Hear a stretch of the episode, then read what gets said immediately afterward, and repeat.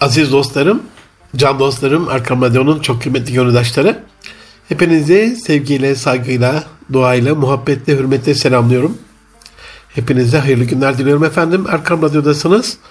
Münir Arıkan'la Nitelikli İnsan'ın 2022 yılının 45. bölümünde inşallah bugün size yeni Türkiye yüzyılında bu metafora inanmanın ya da inanmamanın, Türkiye yüzyılına güvenmenin ya da güvenmemenin kişisel olarak siyaseten değil, sosyolojik olarak değil, psikolojik olarak kişisel bazda bize olan etkilerini sizlerle paylaşmaya gayret edeceğim.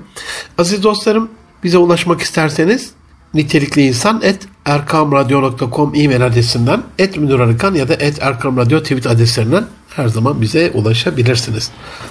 Can dostlarım inançsızlık hani tarihsel köklerine, genetik averajına, genetik üstünlük demeyeyim buna, genetik averaj bilimdeki adı, inanmamakla alakalı bir şey olsa gerek. İnançsızlık, inanç eksikliği. Hani çok sıklıkla duyarız bu ülkede, bu mübarek topraklarda, bu muazzez topraklarda, şu cennet vatanda. Bizden olmaz, bizden adam olmaz. Yani bu ülke iflah olmaz. Yani Amerika varken, Avrupa varken bize bunu yedirmezler, bize mi kalmış? Biz bu adamlar hayatta geçemeyiz.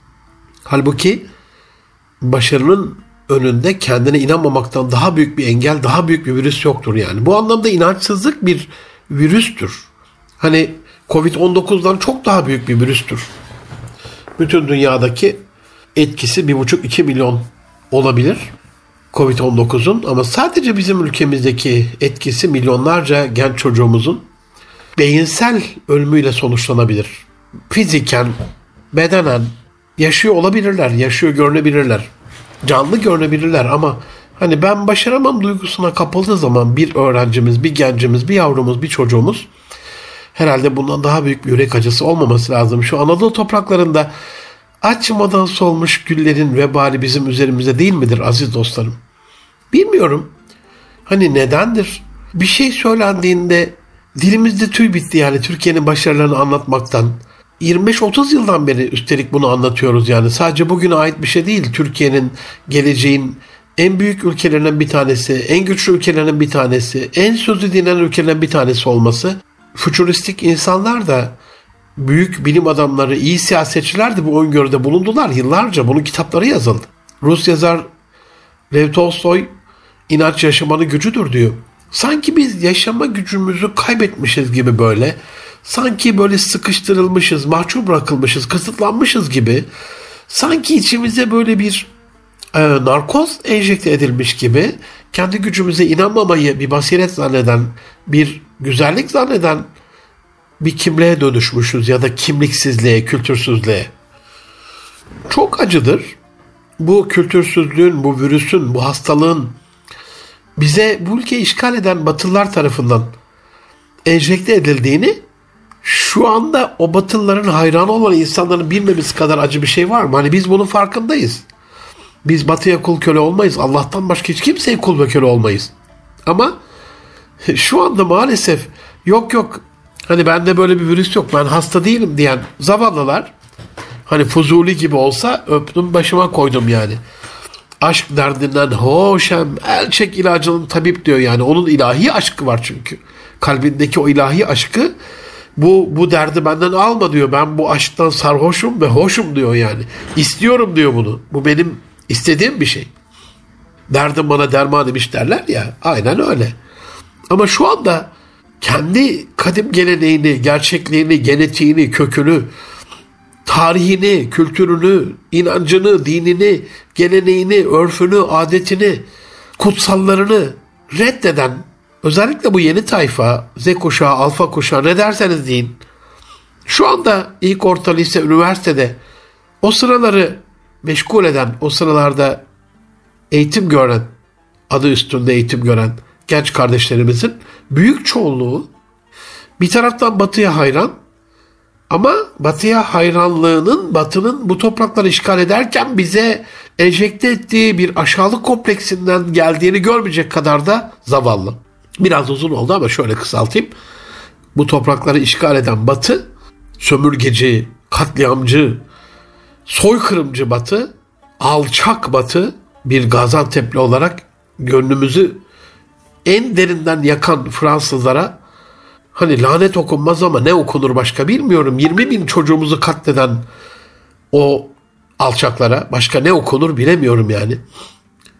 Büyük bir diriliş destanıyla o çarşafına, peçesine, başörtüsüne el uzatan Fransız'a ilk kurşunu sıkan sütçü imamların torunu olarak bu baş kaldırının tam ortasında bu melanet insanların bizi işgal ettiği dönemde Aa, bunlardan bir halt olmaz, bunlardan bir köy kasaba olmaz.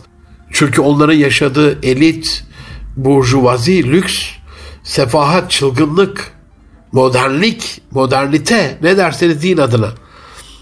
Öyle bir özendiriyorlar ki garip Anadolu çocuklarını onlar gibi dans edemezsen aşağılık kompleksine giriyorsun. Onlar gibi giyinmezsen aşağılık kompleksine giriyorsun. Onların okulduğu Paris'teki, Londra'daki okullarda okumazsan aşağılık kompleksine giriyorsun. Avrupa'yı görmezsen hiçbir yeri görmemiş sayılıyorsun. Cahil sayılıyorsun. Ah aziz dostlarım. Yani inanç aslında bir düşünceye çok sağlam bir biçimde içten, gongulden bağlı bulunma hali, güvenle onu doğru sayma, ona inanma hali. Bir kişinin zihninde oluşan o duruma hani zahiren halüsinasyona diyeyim, zahiren şizofreniye diyeyim, o verilen imgeleme. Zahiren niye dedim? Hani olumlu manada da olur bu inanç, olumsuz manada da olur. Bizden bir halt olmaz, bizden köy kasaba olmaz diyorsan bu bir halüsinasyondur. Bu bir şizofrenidir. Şizofrenik bir haldir şu kadim coğrafyada, şu cennet vatanın, cennet mekanı insanlarına yakışmayacak bir durumdur yani.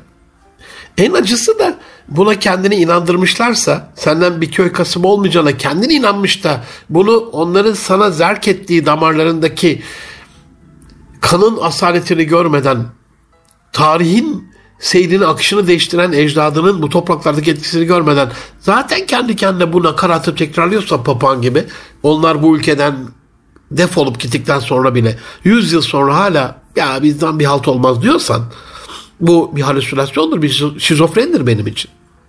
Halbuki pozitif inanç bir güven, bir itimat doğurur, bir görüş beyan eder, bir kabul ortaya koyar. İnsan imanının temelidir aziz dostlarım. Ya da insanın temeli imandır. İnanç olmadan, iman olmadan, insanın kendine güveni olmadan deli oluyor insan ki zaten. Akil olmuyor. Akıllı bir karar veremiyor. Bu anlamda sadece insan inanır. İnsan inanca sahiptir. Amerikalı filozof John Dewey benim için inanç endişelenmemektir diyor. Endişelenmeme durumu. İşte gerçek inanma durumu. Kendi içsel sesimizin akordu bir anlamda inanç. Eğer bozuk davranış ortaya çıkıyorsa eksik ve hatalı inanışlardan çıkıyor. You are what you think diye sürekli Amerikalıların arada tekrarlarım atasözünü İngilizlerin. Pek sevmem ama zatı muhteremleri pek de muhterem olmayan o zatları ama atasözleri doğrudur yani. Ne düşünüyoruz? İnanmak bir anlamda aşık olmak değil mi? Aşk inanmak değil mi zaten? Aziz dostlarım yani 3,5 milyar kızın içerisinde erkekler versiyonu anlatıyorum. Biz erkekler dünyanın en değerli kızı olduğunu inandığımız kişiye evlilik teklifi yaparız yani. Şüphelerimiz varsa bekleriz, tartarız, bir şey yapmayız. Hani önden bir söz, sonrasında bir nişan. Ama hala inancımız tam değilse nişanı bozarız değil mi? Şüphe varsa sonuçta evlilikle sonuçlanmaz yani. Bu anlamda bilim insanları yönetim açıklarken diyorlar ki yönetim kurumsal güven inşa etmek için gereken iklim ve kültürdür diyorlar. Yani bir iklim ve kültür. Şimdi şu güzel vatanda bakıyoruz. Hani geleceğe güvenle bakmakla alakalı. Şu anda Avrupa'nın biz bu kışı nasıl geçireceğiz kaygıları varken çok sevdiğim bir arkadaşım hani buradan ismini vermeyeyim. Portekiz'deydi Lisbon'daydı bu hafta. 5 gün boyunca kaçıncı kat oldu? 3 3 ya da 4. kat otelin asansörünün önünde bir kap yazı tedarik zincirindeki aksaklıklardan dolayı asansörümüzün yedek parçası temin edilemediği için hizmet veremiyoruz. Özür dileriz. 5 gün Avrupa'nın göbeğinde. Türkiye'nin 81 ilinde bu bir gündür inanın. Kargo şirketlerine de buradan tebriklerimi, teşekkürlerimi iletiyorum. İnanılmaz bir şekilde çalışıyorlar. İnanılmaz bir şekilde çok güzel bir şekilde organize oldular korona döneminden bu yana. Biraz daha kurumsal altyapı gerekiyor. Biraz daha teknoloji gerekiyor. Amenna ama inanılmaz. Aynı gün teslimat var bu ülkede ya. Bir gün sonrasında teslimat var. İki gün geçmemeye çalışıyor kargo şirketleri. Yani Türkiye'nin tedariğine bakar mısınız? Siyasi tezgahında 3 eksen, 4 eksen, 4,5 eksen, 5 eksen uçaklardan uzay mekiklerine kadar ne istiyorsanız roketlere kadar, arabalara kadar en yüksek teknolojik ürünler gün içinde yapılıp teslim ediliyor parçaları. Ama Avrupa hani bir taraftan ben bu kışı nasıl geçiririm diye düşünürken şu ülkede sahip olduğumuz değerlerin kıymetini bilmemek nasıl bir durum ben anlamıyorum. Amerikan Başkanı Franklin Roosevelt'ın eşi Eleanor Roosevelt parasını kaybeden insan çok şey kaybetmiştir diyor. Bir dostunu kaybeden insan daha çok şey kaybetmiştir ama inancını kaybeden insan her şeyini kaybetmiştir. Bizim her şeyden evvel kendimize olan inancımızı, imanımızı tazelememiz gerekiyor aziz dostlarım. Cumhurbaşkanımız Türkiye yüzyılını açıklıyor. Öğretmenlerimiz sınıflarda ertesi günü çocuklara bu boş hayal asla olmaz diye salık veriyor. Bu öğretmenlerle dünyaya iyilik ve adalet taşıyacak bir sistem kurmak çok zor. Anaokulu ve ilkokuldan itibaren Topkapı Sarayı'nın kapısındaki o muhteşem kitabeyi, o mübarek, o muazzez kitabeyi zihinlere işlemek şart bence. Ya vilayete külli mazlum. Bu dilimizde vird olması, zikir olması lazım. Ey bütün mazlumların sığınağı olan vilayet. Ey kutlu vilayet. Ey Peygamber Efendimiz sallallahu aleyhi ve Efendimiz tarafından müjdelenmiş vilayet. Ey İstanbul. Ey Osmanlı rahmet olsun sana. Selam olsun sana. Bu tabelayı Topkapı Sarayı'nın o girişindeki bu kitabeyi bütün okulların giriş tabelası yapmak lazım. Önce o tabelaya bakması lazım yavrularımızın, çocuklarımızın. Köklerini tanıması lazım. Tarihiyle barışması lazım. Aziz dostlarım, gerçekten siyaseten söylemiyorum.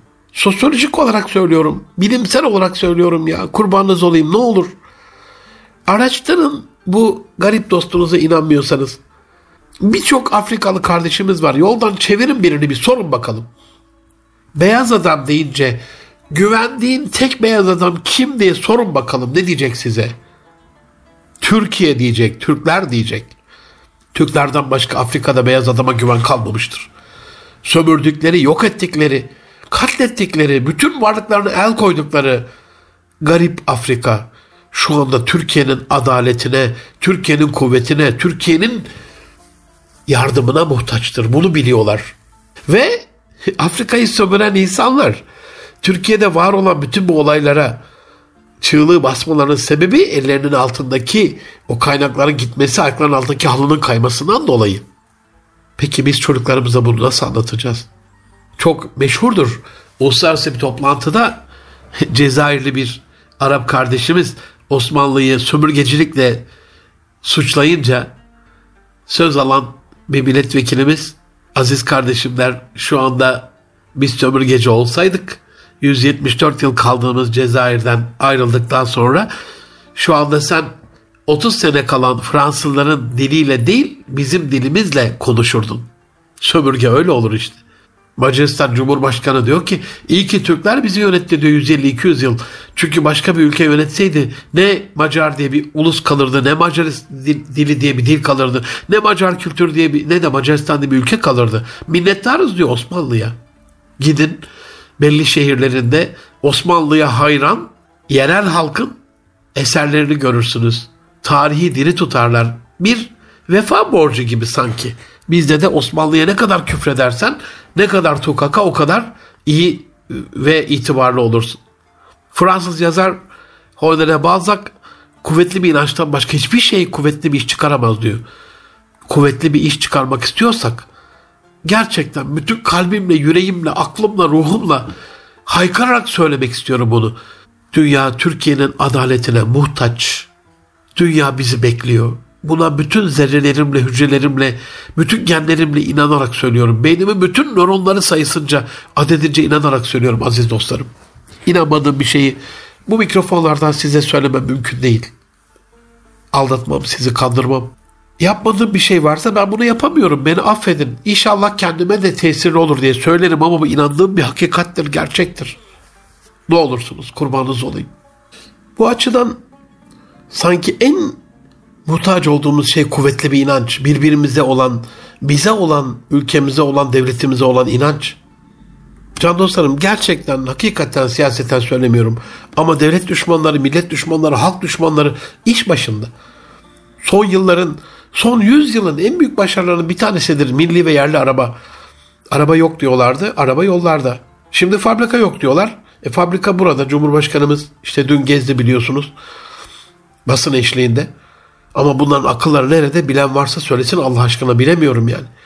Şimdi işte parçaları şuradan geliyor buradan geliyor. Dünyanın bütün araba firmalarının fabrikaları kendi ülkelerinde değildir. Tedarikleri yurt dışındandır. Yüzde yüzü kendi ülkelerinde değildir. Kendi ülkelerinde elbette bir araba fabrikaları vardır. Dünyanın en, en önemli üç telefondan bir tanesi olan Amerikan telefonu Çinliler yapar. Bütün parçaları oradan gelir. Amerika'da yoktur yani. Fabrikası Çin'dedir ama Amerikan telefonudur. Yeni dünya ekonomisi böyle. İşin en acı yanı. Hani bunu siyaseten söyleyenler olabilir. Muhalefetin görevi budur yani bu adamlar ne yaparsa yapsın biz onları e, tasdik etmek durumunda değil. Millet bize muhalefet görevi verdi biz onlara muhalif olacağız reddedeceğiz diyen adamlardan ne beklersin? Ama üniversitelerde okullarda bununla alakalı duyumlar alıyorum. Bu araba Türk malı değil. Çakma araba. Araba yurt dışında yaptırdılar. Burada üretim yok. Zaten seçimlerden sonra yalan fabrikada kapanır gider. Bunlara aldanmayın. Bunların peşinden gitmeyin. Bunlara kanmayın diyen öğretmenler ve öğretim görevlileri duyuyoruz. Ve bunların sayısı aziz dostlarım hiç de azımsanacak kadar değil. Teslim ettiğimiz yavrularımızın o kapatıldıkları sınıflarda, amfilerde aleyhimize neler döndüğünün farkında değiliz bence. Özellikle Türkiye yüzyılı bir hayal değil. Onu söyleyeyim. Yüz yıldır özlemle beklediğimiz bir hakikat. Bir, bir güzel şey oldu dün. Daha dün ya. Yani çok aylar öncesi, yıllar öncesi değil. Bugüne kadar ki bütün İsveç başbakanları Türkiye'yi uyarıyoruz. Türkiye'ye bu konuda ultimatum veriyoruz. Böyle yüksek perdeden bizi çok aşağılayıcı bir şekilde böyle konuşurlardı. Türkiye'yi uyarıyoruz. Lafa bak yani. İsveç Başbakanı Kristersson Türkiye'de ne dedi? Basın toplantısının sonunda tüm Türklere sesleniyorum.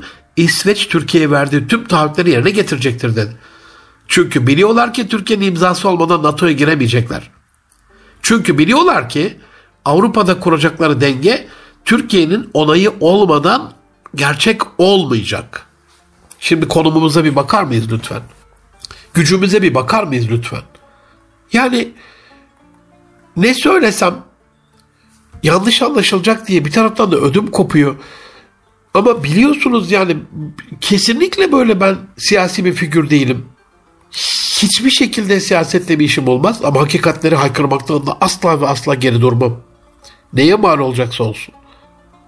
Son dönemde yani Türkiye'nin başarılarına baktığımızda artık hani ya sanki hiç başka bir şey yapmıyormuşuz gibi geldiği için savunma sanayindeki şeyleri başarıları falan hiç bahsetmiyorum bile yani.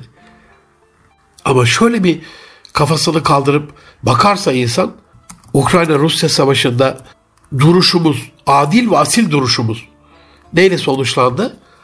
Hem Türkiye'nin doğalgazla alakalı bir sıkıntıya girmemesiyle sonuçlandı ama bunu kendi menfaatim için söylemiyorum.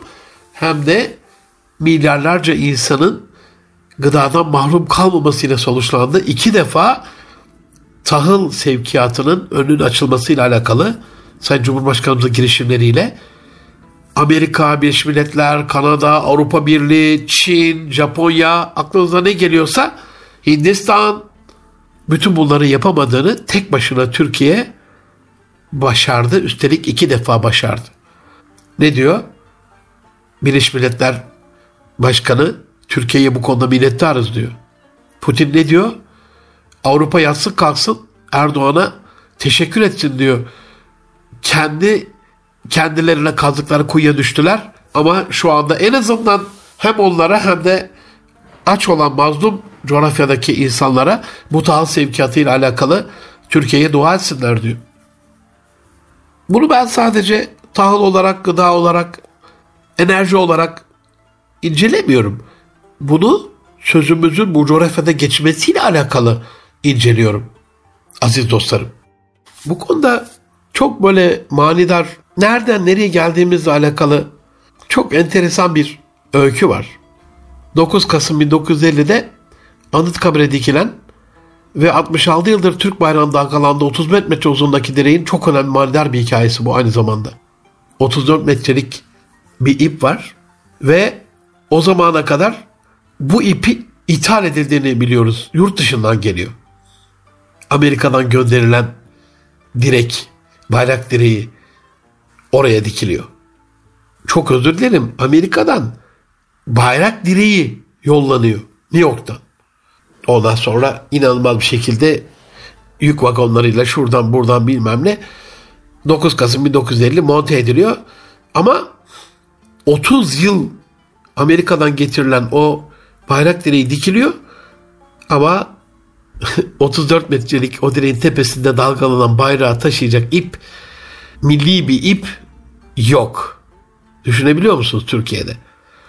Sonra Güner Coşkun isimli 34 yaşında bir iş adamı Anıtkabir'in bayrak direğinin ipini Amerika'dan getireceğini öğrenince bunu içine sindiremiyor ve içinde 4 mm çelik tel bulunan ipi imal edip teslim ediyor. Büyük bir gurur oluyor. Okullarda kutlamalar yapılıyor yani artık Anıtkabir'in bayrak direğinin ipini Türkiye imal ediyor diye. Çocuklar sınıflarda kutlamalar yapıyor bununla alakalı. Ben buradan bütün öğretmenlerimize sesleniyorum. Vatanperver öğretmenlerimize sesleniyorum. TOK'la alakalı bir şeyler yapsınlar Allah rızası için. Bu ülkeyle alakalı zerre kadar bir bağları varsa kreşlerde, anaokulunda TOK'la alakalı el işleri, peluş oyuncaklardan bir şeyler, çizimler, boyalar, hamurlar bir şeyler yapsınlar. Allah aşkına çocuklarımızın zihnine bu markayı kazıyacak. Çünkü mermere kazınma gibidir yani. Eğer bu yılı pas geçerlerse bu nesil o arabayı bir daha hiç sevmeyecek. Bu nesil sevmeyecek. Sonradan gelenlerle ilgili eğitimler, hakikatler elbette sıvanamaz, güneş balçıkla sıvanamaz ortaya çıkacak ama bu nesil ondan nefret edecek. Yazık değil mi? Bir neslini ima edelim. Dün Sayın Varak Bakanımıza yazdım. Mutlaka bunun oyuncaklarının her kademede ortaya konması, hediyelik eşyalar ortaya çıkartılması, bilgisayar oyunlarında yerli ve milli olarak savunma sanayimizde imal ettiğimiz bütün silahların kullanılacağı oyunların tasarlanması yani bir milyon yazılımcımızın hedefinde bu da olmalı bence. Aynı rengi de benim için diyor gerçek inanç günümü en iyi kullandıran, günümün en iyi farkına vardıran, gücümü yerinde kullandıran, değerlerimi en iyi eleme geçiren inançtır. Günümü kurtarıp beni geleceğe yönlendiren ya da geleceğe kavuşturan bir inanç sanki Andre Gider'in söylediği. Ama biz sanki Hazreti Ömer radıyallahu anh'ın inandığınız gibi yaşamazsanız yaşadığınız gibi inanmaya başlarsanız sözündeki gibi kendi gücümüze inanmaya inanmaya çok sefil, çok böyle perişan bir hayatın eşiğindeyiz inançsızlar ordusu olarak eğer inanmıyorsak. İngiliz filozof John Stuart Mill inançlı olan bir kişinin gücü diyor sadece ilgisi olan 99 kişinin gücüne eşittir. Sadece bir ilgimiz var böyle basit bir ilgimiz. Karşı tarafta da biz 100 kişiyiz ilgisi olan, ilgili gibi görünen karşı tarafta inançlı bir kişi var. Bizim 99'umuza bedel oluyor. Yine Hint destanı Bhagavad Gita'da insan inançlarının eseridir. Nasıl inanıyorsa öyledir diyor ya. Ben bunu insan olumlu inançlarının eseri, olumsuz inançların eseridir şeklinde yorumluyorum bu cümleyi. Ve şu anda bu ülkede o kadar çok olumsuz inanç var ki yapamamakla alakalı.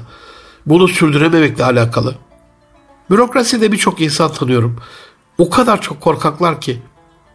O kadar çok imza atmaktan çekiniyorlar ki. O kadar çok Türkiye'nin bir başarısını ama muhalefetin sözcüsü gibi davranıyorlar. Yani Türkiye'nin bir başarısını o kadar çok iş adamı var ki savunma sanayinin başarısıyla alakalı tek tweet atmayan, tek başarı öyküsü paylaşmayan, tek bir konuşma yapmayan, o kadar çok gizlenen, saklanan, anlaşanlı iş adamlarımız var ki, o kadar çok öğretim görevlimiz, profesörümüz var ki, bilim insanımız, sözde bilim insanımız var ki, bu başarıya çocuklarını ortak etmeyen, bu başarıyı içine sindiremeyen, bunu benimsemediği için de anlatmayan, bunun sözcüsü olmayan o kadar çok insan var ki şu ülkede. İnsan hayret ediyor aziz dostlarım. Her yıl İstanbul'daki Saha Expo'yu geziyorum. Yine bu yılda iki hafta evvel oradaydım. Aziz dostlarım sizi temin ederim her yıl ikiye katlanıyor. Yani bu sadece sadece Selçuk Bayraktar'ın, Haluk Bayraktar'ın rahmet olsun babaları Özdemir Bayraktar'ın başarısı değil. Onlar fitili yakmışlar, ateşi çakmışlar onlar. Rotayı göstermişler, hedefi belirlemişler. Ama inanılmaz bir genç girişimci kadro geliyor. Müteşebbis, inovasyon yapan, buluş yapan, keşif yapan ve başaracağına inanmış öyle güzel bir genç nesil geliyor ki Allah ebeden razı olsun vesile olanlardan. Ne oldu? Bir kişinin kendine olan inancı ve bu inancın ortaya koyduğu ürünler dünyanın en büyük gibi geçinen İsrailli Heronları, Amerikalı predatorları solda sıfır bıraktı. Nal toplattı onları. Yunan filozof Saint Augustinus inanç diyor görmediğinize inanmaktır. Bunun ödülü ise inandığınızı görmek olur. İşte bu genç delikanlı Selçuk Bayraktar 20 yıl evvel 25 yıl evvel inandığı şeyi bugün ödül olarak görüyor. Gerçekleşmiş. Neden biz inanmayalım? Neden biz inanmayalım aziz dostlarım? Bu kadar olumlu parametreler ve gelişmeler varken önümüzde neden inanmayalım kendi gücümüze can dostlarım? Kız veriyoruz. Üç güne boşanır diyorsak, oğlan veriyoruz bu evi idare edemez diyorsak, okul okutuyoruz bu zaten başarılı olamaz diyorsak, çocuk doğuruyoruz bundan bir halt olmaz diyorsak, bizim varlığımız anne baba olarak ne anlama geliyor Allah aşkına? Bu ülkenin en büyük ihtiyacı bir an evvel özüne dönmektir bence. Bir an evvel kadim genetiğine aslında rücu etmektir hani eskilerin tabiriyle. Dünyada hiçbir insan yoktur ki diyor Ford'un kurucusu Henry Ford yapabileceğine inandığından daha fazlasını yapabilsin. O halde inançlarımızı güçlendirmek gerekiyor. Virüslerden temizlemek gerekiyor. Başka bir yolu yok bunun yani. Yapabileceğine inandığından daha fazlasını yapabilmek mümkün değilse neye inanıyorsak oysak ki el hak öyle. O zaman bir inanç ve güven inşa etmemiz gerekiyor. Okullar sürekli anlatıyorum işte sizinle muzdaribim, dertliyim. Bir taraftan içi boş demeyeyim ama bir sürü lüzumsuz müfredattaki bilgilerle çocukların kafasını meşgul ederken onları papağanvari bir test sonuçlarına mahkum ederek aşağıdakilerden hangisi doğrudur saçmalığıyla bir seçenek işaretleme memurluğuna mahkum ediyor. Test sistemi kreativite dediğimiz, yaratıcılık dediğimiz inovasyonu yok eden, yeniliği yok eden, yeni bir şeyler ortaya koymayı yok eden. Halbuki Yunus öyle mi diyor? Her dem taze doğarız bizden kim usanası diyor. Sürekli bir yenilik peşinde. Amerikalı yazar, din bilimci William Ellery Channing inanç arzuya dönüşen aşktır diyor. Bir aşk lazım bize. Bu ülkeye aşık olan gençler lazımken doktorlar görüyoruz çözüm ona. Bu devletin el bebek gül bebek yetiştirdiği, özene bezene kaynaklarını seferber ettiği Allah'tan korkar insan ya. Türkiye bir doktor kaybetti işte Amerika bir doktor kazandı derken işte en sonunda Türkiye bir doktor kaybediyor Amerika bir bulaşıkçı kazanıyor bir garson kazanıyor bir hastaneler kapanıyor. Gittikleri yerde iş bulamıyorlar. İngiltere bazı hastanelere elektrik veremediği için hastaları tahliye ediyor. Bunu görüyorlar. Hayat pahalılığıyla alakalı geçen hafta Avrupa'nın başkentlerinde büyük bir başkaldırı vardı. Bekledikleri gibi olmayınca tekrar da buraya dönemiyorlar. Tükürdüklerini yalayamadıkları için. İki arada bir derede. Ne gerek var? Hani oraya gitme gücünü bu ülkeyi ayağa kaldırmayla alakalı, kalkındırmakla alakalı bu ülkeden aldığını yine bu ülkeye vermekle alakalı kullansalar daha iyi değil mi bu? Evet. Dünya küresel küçük bir köy. Evet yeryüzünü gezmek dolaşmak gerekiyor ama şu anda bu tür arkadaşların üstelik bu tar tarz ağır yazılarla övünerek ama bizleri taciz ederek çekip gitmesini bir hırsızlık olarak görüyorum. Kesinlikle bir hırsızlık olarak görüyorum. Ve bu tarz insanlara orduda olduğu gibi bir mecburi hizmet olması lazım. Mecburi hizmet şartı olması lazım sadece kanunla koyulan işte 5 yıl şurada gidin 3 yıl burada gidin mecbur hizmetinden bahsetmiyorum. Kendilerini mecbur hissetmeleri lazım. Bu ülkenin evladıyım, bu ülke için doğdum, bu ülke beni yetiştirdi. Ben bu ülkeye hizmet edeceğim demeleri lazım. Hindistan'ın kurucusu Mahatma Gandhi'nin insanlar diyor genellikle olduklarına inandıkları kişi haline gelirler. Eğer bir şey yapamayacağına inanırsan bu inanç onu yapma gücümü elimden alır. Yapabileceğime inanırsam başlangıçta sahip olmasam bile onu yapacak gücü kendimde bulurum diyor. İnanılmaz bir cümle.